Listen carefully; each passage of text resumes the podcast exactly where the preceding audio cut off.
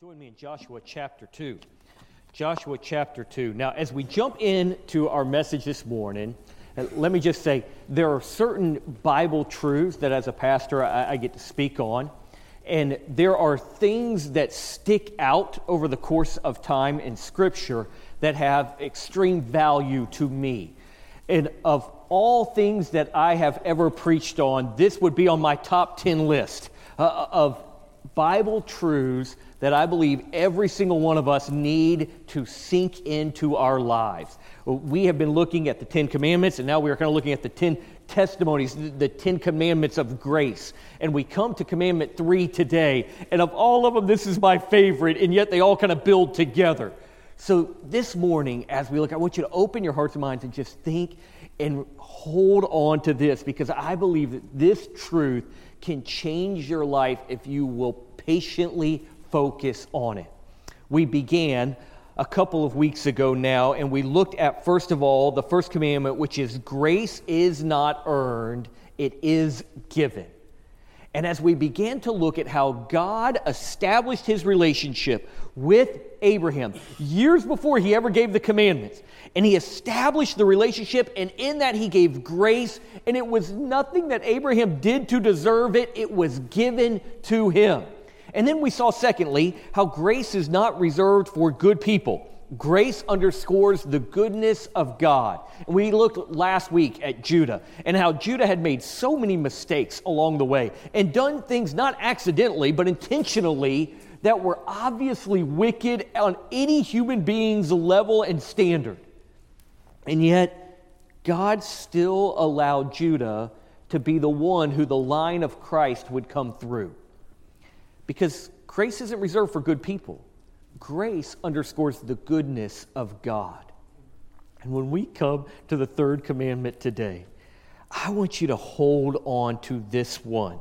In 2 Corinthians chapter 9 verse 8 it says and God is able to make all grace abound towards you that ye always having all sufficiency in all things may abound to every good work. You see our third commandment is grace is never just enough.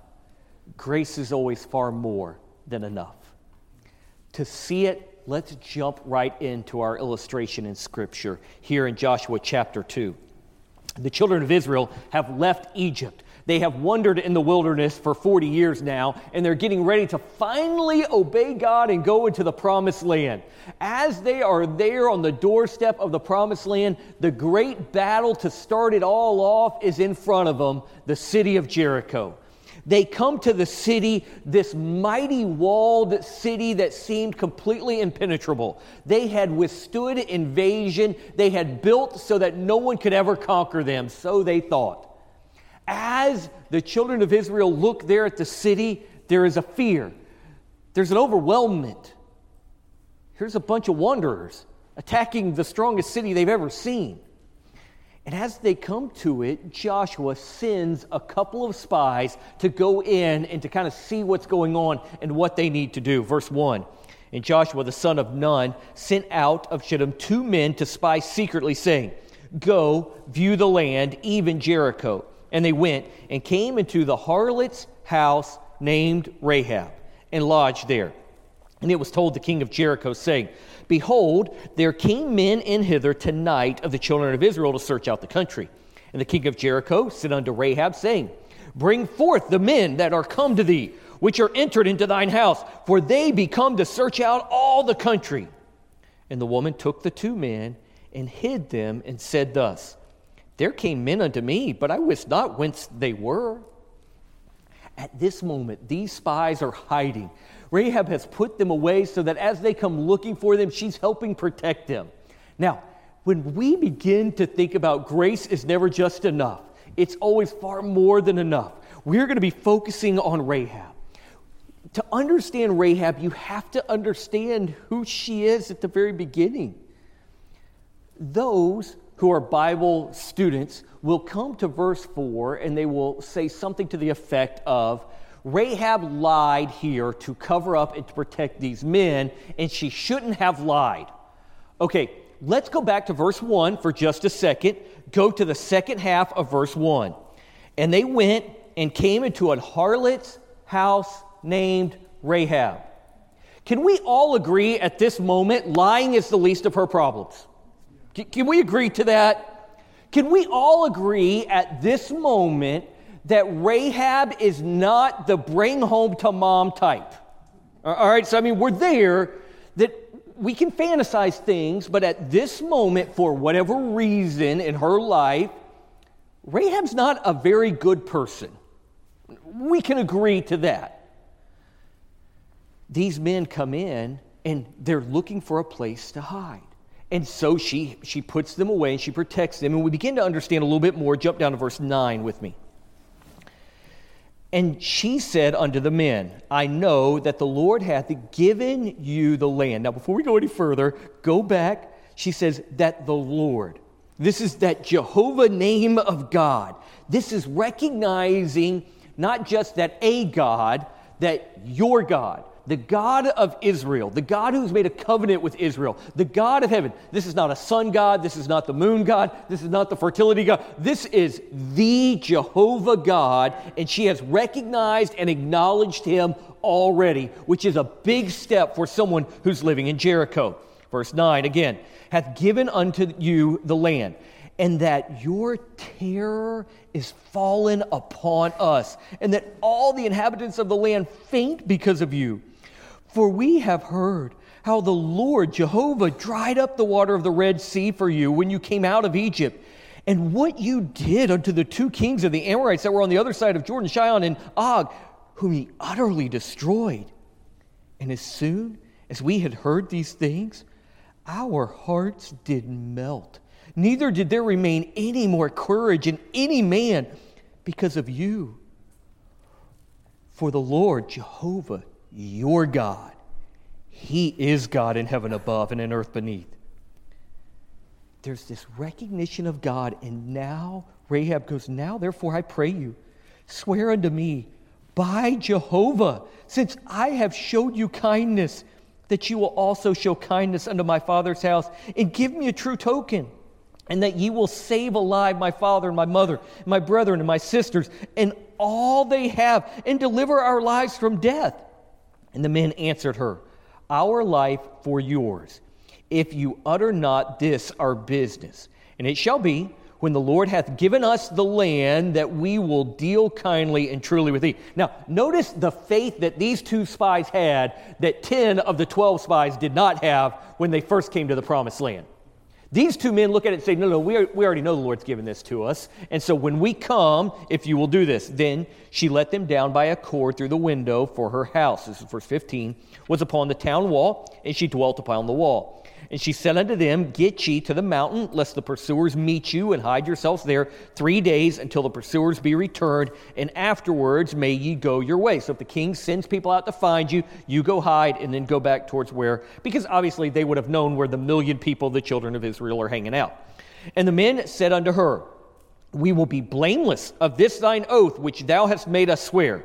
Behold, when we come into the land, Thou shalt bind this line of scarlet thread in the window, which thou didst let us down by. And thou shalt bring thy father and thy mother and thy brethren and all thy father's household home unto thee. And it shall be that whosoever shall be out of the doors of thy house into the street, his blood shall be upon his head, and we will be guiltless. And whosoever shall be with thee in the house, his blood shall be on our head, if any hand be upon him. And if thou utter this our business, then we will be quit of thine oath which thou hast made us to swear. And she said, According unto your word, so be it. And she sent them away, and they departed, and she bound the scarlet line in the window. Here is this lady whose lifestyle, whose background has proven her to be a less than moral individual. She sees these two men and she recognizes that their God is God.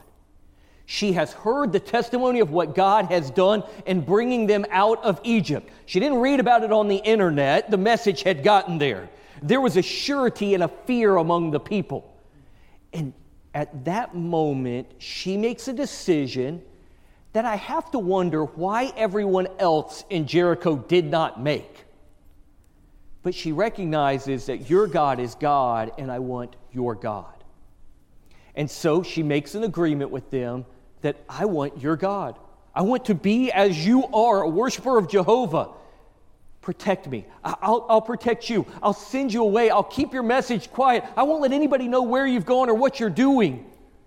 And they make an agreement, and the bond is settled by a scarlet thread.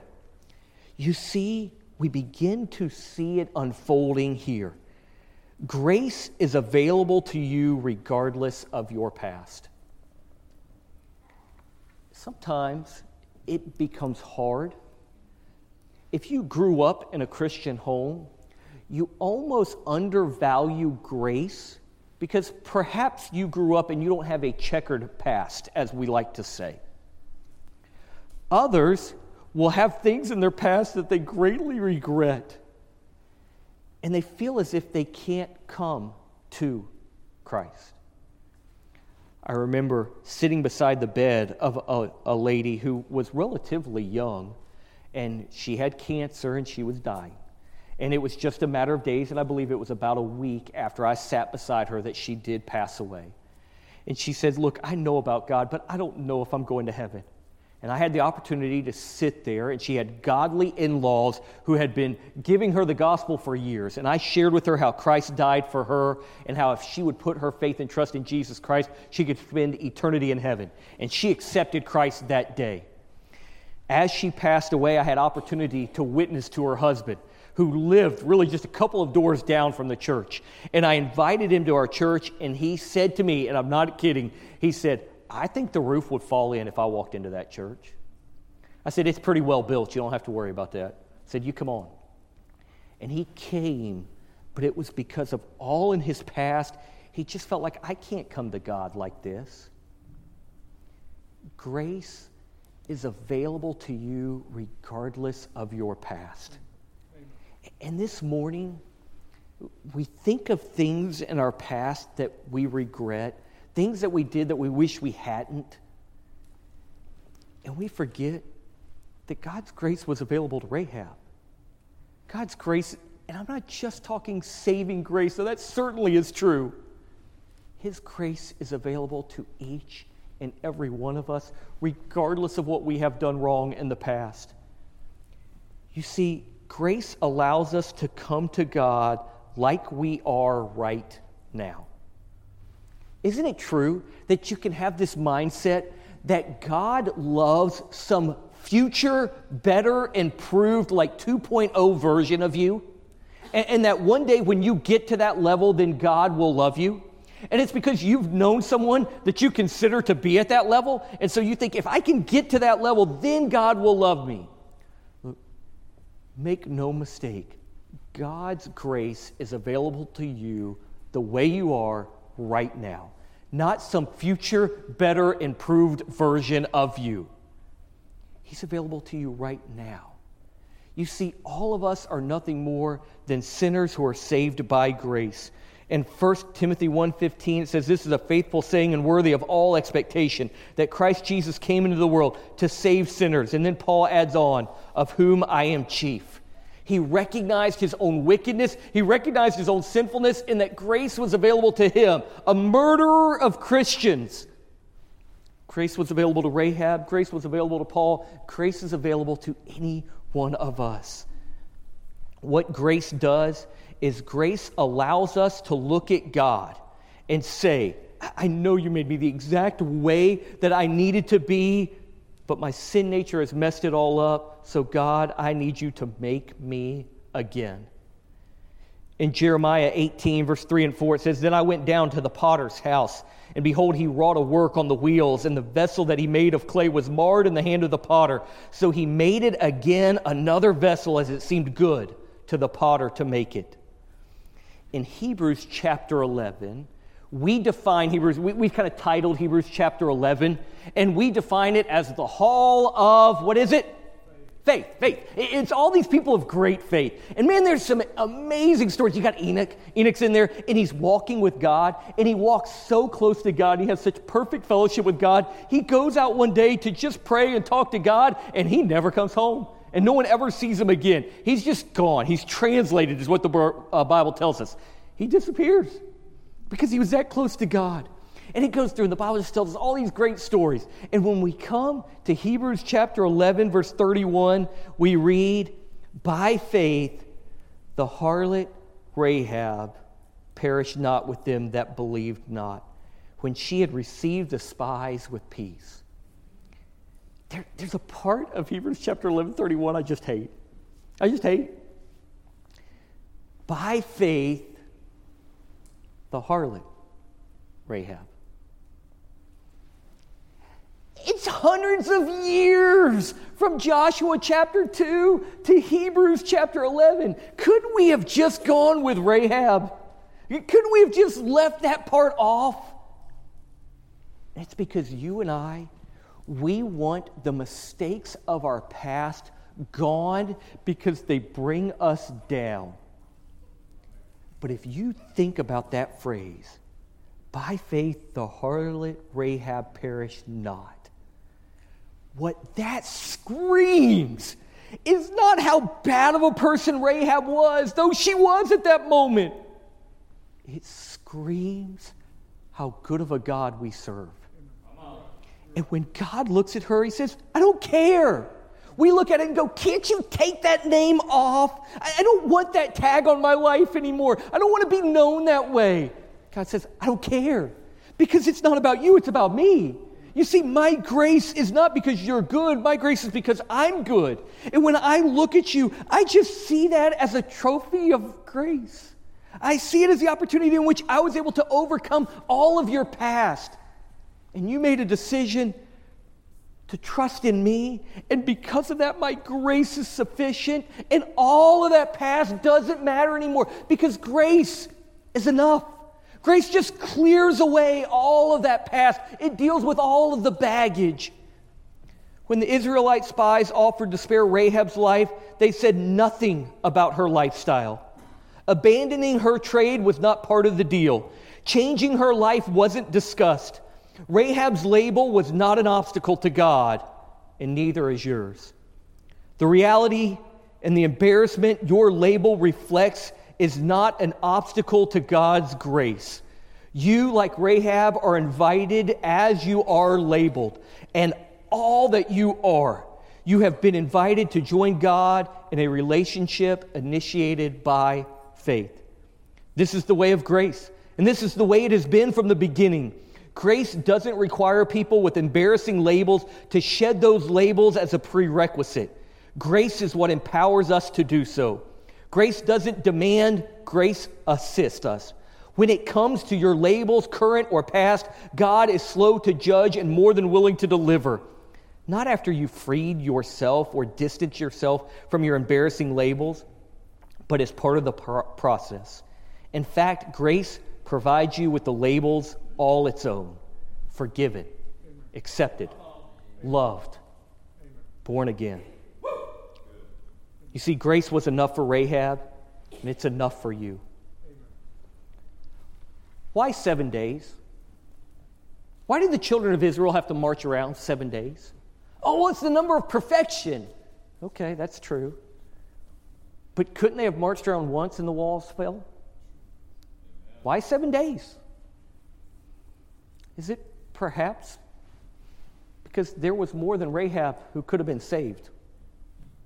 There, there were more people who could have surrendered to God.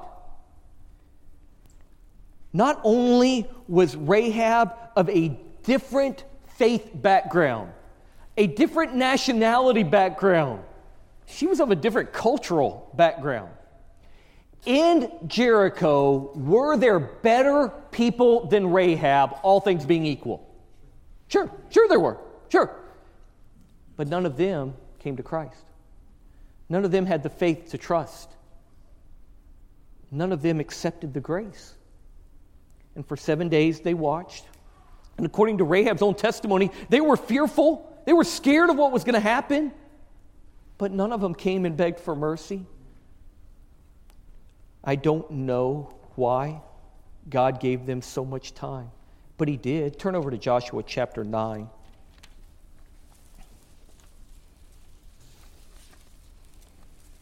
excuse me, Joshua chapter 6. I, I thought I had that wrong. Joshua chapter 6. Let's look in verse 17. There was a command given. It said, And the city shall be accursed, even it, and all that are therein to the Lord. Skip to verse 22. But Joshua had said unto the two men that had spied out the country, Go into the harlot's house, and bring out thence the woman, and all that she hath, as ye swear unto her. And the young men that were spies went in, and brought out Rahab and her father, and her mother, and her brethren, and all that she had. And they brought out all her kindred, and left them without the camp of Israel and they burnt the city with fire and all that was therein. Only the silver and the gold and the vessels of brass and iron they put into the treasury of the house of the Lord. In verse 25, and Joshua saved Rahab the harlot alive and her father's household and all that she had. And she dwell in Israel, even unto this day, because she had hid the messengers which Joshua sent to spy out Jericho. Isn't it true that at this moment, grace was more than enough? You see, at this moment, Rahab was saved. That, that we can look at and go, well, that's reasonable. Rahab and all of her family were saved. Well, that was the deal. But then it was look, we know you've been saved. We know you helped us. We have fulfilled our end of the bargain. Now, I'd encourage you to go back over the Jordan River and find a place over there to stay because everything over here we're about to take over. And if you end up in the wrong city, I can't promise you we're going to protect you then. That's a reasonable thing for Joshua to say to her. But it's not what Joshua says. Joshua says, hey, look, all of this land, God's given it to us. And instead of going away, why don't you stay with us? Let us protect you. Fall under the umbrella of the army of Israel. Stay here in the land that was once yours and enjoy it with us. You see, grace is we saved your life. Grace is more than enough when you say, We saved your life, now come and be part of us. You know, there was actually some excavation work done by a German group in 1907 through 1909 on the old city of Jericho. And when they started doing the excavating work, they realized and found that there was a section of the wall that did not fall at the same time as the rest of the wall. And that that section where Rahab was at was still standing for years and years after Jericho fell. And that that part of the wall, there would have been burn marks on it as they burnt the city but that part of the wall stayed when everything else tumbled down. And for years, they believed that that wall stood long after there was nothing left of that city. And yet, there was a family, and they moved in with Israel, and they stood for generations after. You see, we learn a little bit more Grace was enough in that it delivered Rahab, but grace was far more than enough. All right, you got your Bible with you. I, I, need you to stick with me here for a minute. We got to do a little bit of tracing here, and this is so great. Okay, so, so Matthew chapter 1. In Matthew chapter 1, verse 5, we see here the genealogy. I know sometimes when you read through your Bible, you go, man, what are all these genealogies for? And they help us at moments like this in such great ways. Look, if you will, in verse 5 of Matthew chapter 1, verse 5. And Solomon begot Boaz of Rachab. Now, that Rachab is Rahab, okay? So Solomon begot Boaz. So Boaz was born, and his mama was Rahab. And Boaz begot Obed of Ruth, and Obed begot Jesse, and Jesse begat David. And from David, we can trace it all the way down to Jesus Christ. Now, turn over to Ruth. Joshua judges Ruth. All right, look at Ruth chapter 4 with me. Years after all of this has happened and the nation of Israel is there, we learn a little bit more about Rahab's son, Boaz. There in verse 1, then went Boaz up to the gate. So we know obviously that he was a man of intent, a, man of purpose, and a man of some means. Verse 13.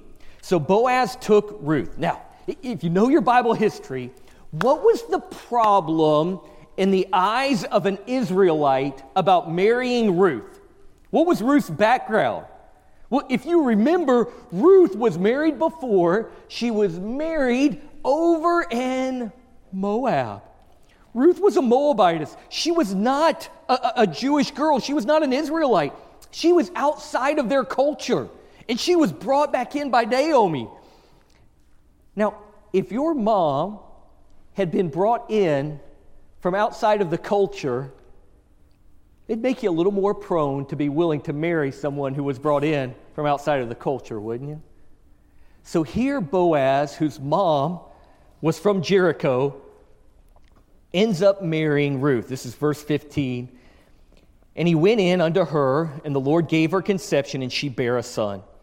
And the women, now we don't know who these women are, but we're going to come back to it in just a minute, said unto Naomi, Blessed be the Lord, which hath not left thee this day without a kinsman, that his name may be famous in Israel. And he shall be unto thee a restorer of life, and a nourisher of thine own age. For thy daughter in law, which loveth thee, which is better to thee than seven sons, hath borne him. And Naomi took the child and laid it in her bosom and became nurse unto it. And the women, her neighbors, gave it a name, saying, This is the son born to Naomi. And they called his name Obed, who is the father of Jesse, who is the father of David. All right, now think with me for a minute. Ruth marries Boaz. We don't know who Ruth's mama is, but we know who Ruth's mom in law is, and her mom in law's name is. Let's try that again. Mom in law's name is Naomi. All right. Go back to the passage real quick because I need you with me.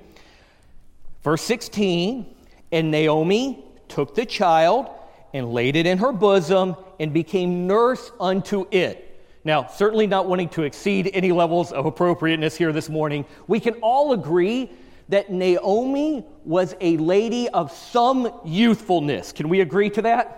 Can we all say that's a true statement here because of what, what the Bible tells us she does? Okay, so you've got Ruth's mom in law, who is now the nurse to this child, so she is a woman of some youth. We would recognize just from the context of Ruth that Boaz was probably older than uh, Ruth, but we also know that Boaz was a daddy so there's some youthfulness associated with Boaz as well. We agree on that. If Ruth's mother in law, Naomi, is alive, is it fair to make the assumption that possibly Boaz's mama is alive? I mean, this is a fair logical conclusion, isn't it? it? I don't think this is too much of a stretch, though we don't know this for sure. I think it's a fair assumption. Okay, so you've got Naomi, who's now sitting down, and some of the women come to her. She's living in Boaz's house. There's a pretty good chance that Boaz's mama lives in his house. There's a pretty good chance that Rahab comes and sits down beside Naomi. Says, Naomi, look, I, I know you went away bitter, but let me just tell you how good God is. Let me tell you what he did in my life. You see, I grew up on the wrong side of the wall. I was in a bad part of town, and I did some terrible things with my life. It was the only option I thought I had. But there was a day when two men came in who I knew were servants of Jehovah. And I risked everything because I believed that their God is the God of heaven and the God of earth, and he could do anything. And I watched as my city crumbled around me. I watched as this massive wall fell flat. And I watched as they came in and they pulled me out.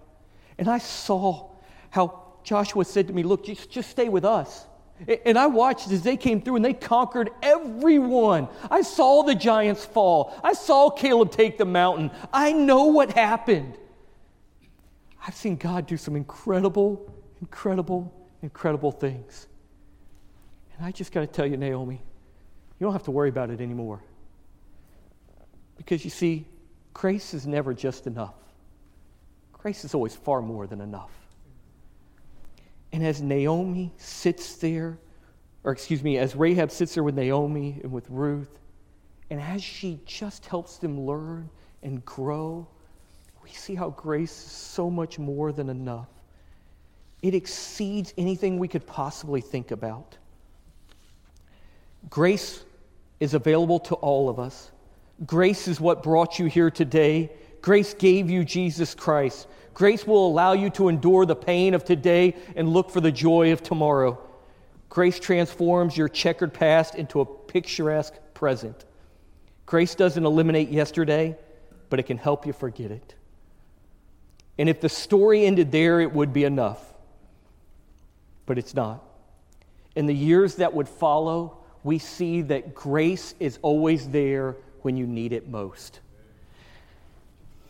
as that wall remains standing for years to follow, there are two events in Scripture. One where David is fleeing for his life, and he would have had to march right out past Jericho, right by that wall where his great great grandmother had lived. History was so important to them, I don't believe he missed out on that story. I'm sure he knew what that meant. Jesus Christ himself passes through one day and he walks on the road past old Jericho. And whether the wall was still standing or not, Christ, in his omniscience, would have looked and he would have known. Grace is never just enough, it's always far more than enough. And grace is always there when you need it most. A little over a year ago, year and a half ago, the Lord began working in different ways in mine and Kara's life and in the church family here. And the Lord started leading us here to Harvest Baptist. Well, there's a lot that goes on at that time, and there's some excitement, and the Lord did some amazing things, and just selling our house and getting us to that point, and, and we had all of the process of getting here. So we began to pack up the house, and we're getting everything loaded and ready, and in the process of those weeks leading up, Kara realized she was pregnant. And so now you've got moving, new church, new job, and a new one on the way. And so we were excited about it, but with the busyness of life and all we were trying to accomplish, honestly, we just couldn't get to the doctor. So we move everything down here and we get it in storage, we get it out of storage, get it in the house, and then we're trying to just get everything with insurance figured out and doctors lined up and all of that. And, and time's going on. And so we haven't made it to the doctor still at this point we come into the early spring and Easter Sunday comes. In the week leading up to Easter Sunday, Kara experiences some, minor complications, and so we're trying to get things figured out and get to the doctor and so forth. Easter Sunday rolls around. We have our early morning service, we have our breakfast, we have our morning service, and right after the morning service, Kara has a miscarriage. The next Monday, we go to the doctor, and the doctor confirms that she'd had a miscarriage. Now, that's a very common thing, I know, but when you go through it, it's not common. And it's challenging, and it's difficult. And at moments like that, you begin to think, what did I do wrong? Um, you know, for Kara, it's what did I physically do wrong? Did I do something that hurt this baby? Um, for me, it's did I do something spiritually wrong? But you, you go through and you just, you, you have to process it. And time goes on. Well, a year passes, and Kara finds out she's pregnant again. And now you've got the nervousness of what happened. And the day after Easter, one year later, we go to the doctor again. And this time we sit in with the doctor, and the doctor looks at me and says, Hey, Dad, you need to see this. And confirms what I was already fairly sure of. There's two in there. Grace is never just enough. And then weeks pass and things get complicated, and Kara takes a vacation at the WellStar Spa, and things go for weeks. And then I get a phone call while I'm at Walmart. Eh, I'm having some hard contractions. I think they're going to give me an IV. So I go home, I unload the groceries, I get cleaned up, I do several things. And then on the way, it's, oh, by the way, they're rolling me back. I guess I ought to hurry up. Get there. I get there just in time. About three or four minutes later, they roll us into the back. 929 on 9 19 19. Charis comes out. We'd picked that name years ago. Charis, for those who don't know, is actually a Greek word. It's the Greek word for grace. Then Tinsley comes out, and in just an hour or two, we'll be up there at the NICU with two two pound, 10 ounce monsters. Because grace is never just enough. Grace is always far more than enough. We don't always get to see the end.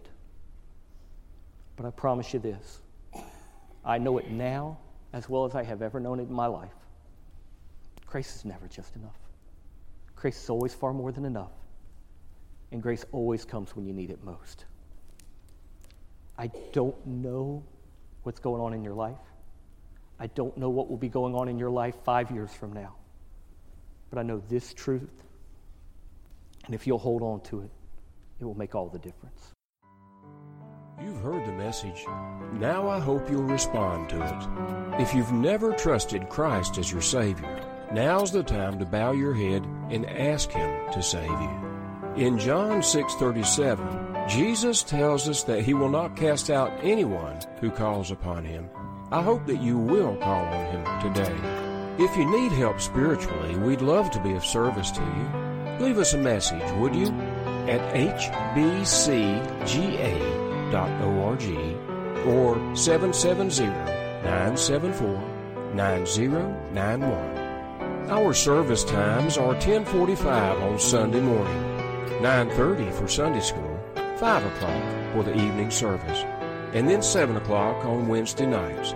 Our services are warm and welcoming, and you will feel right at home. Come and visit us here at Harvest and call on us if you need us. God bless you.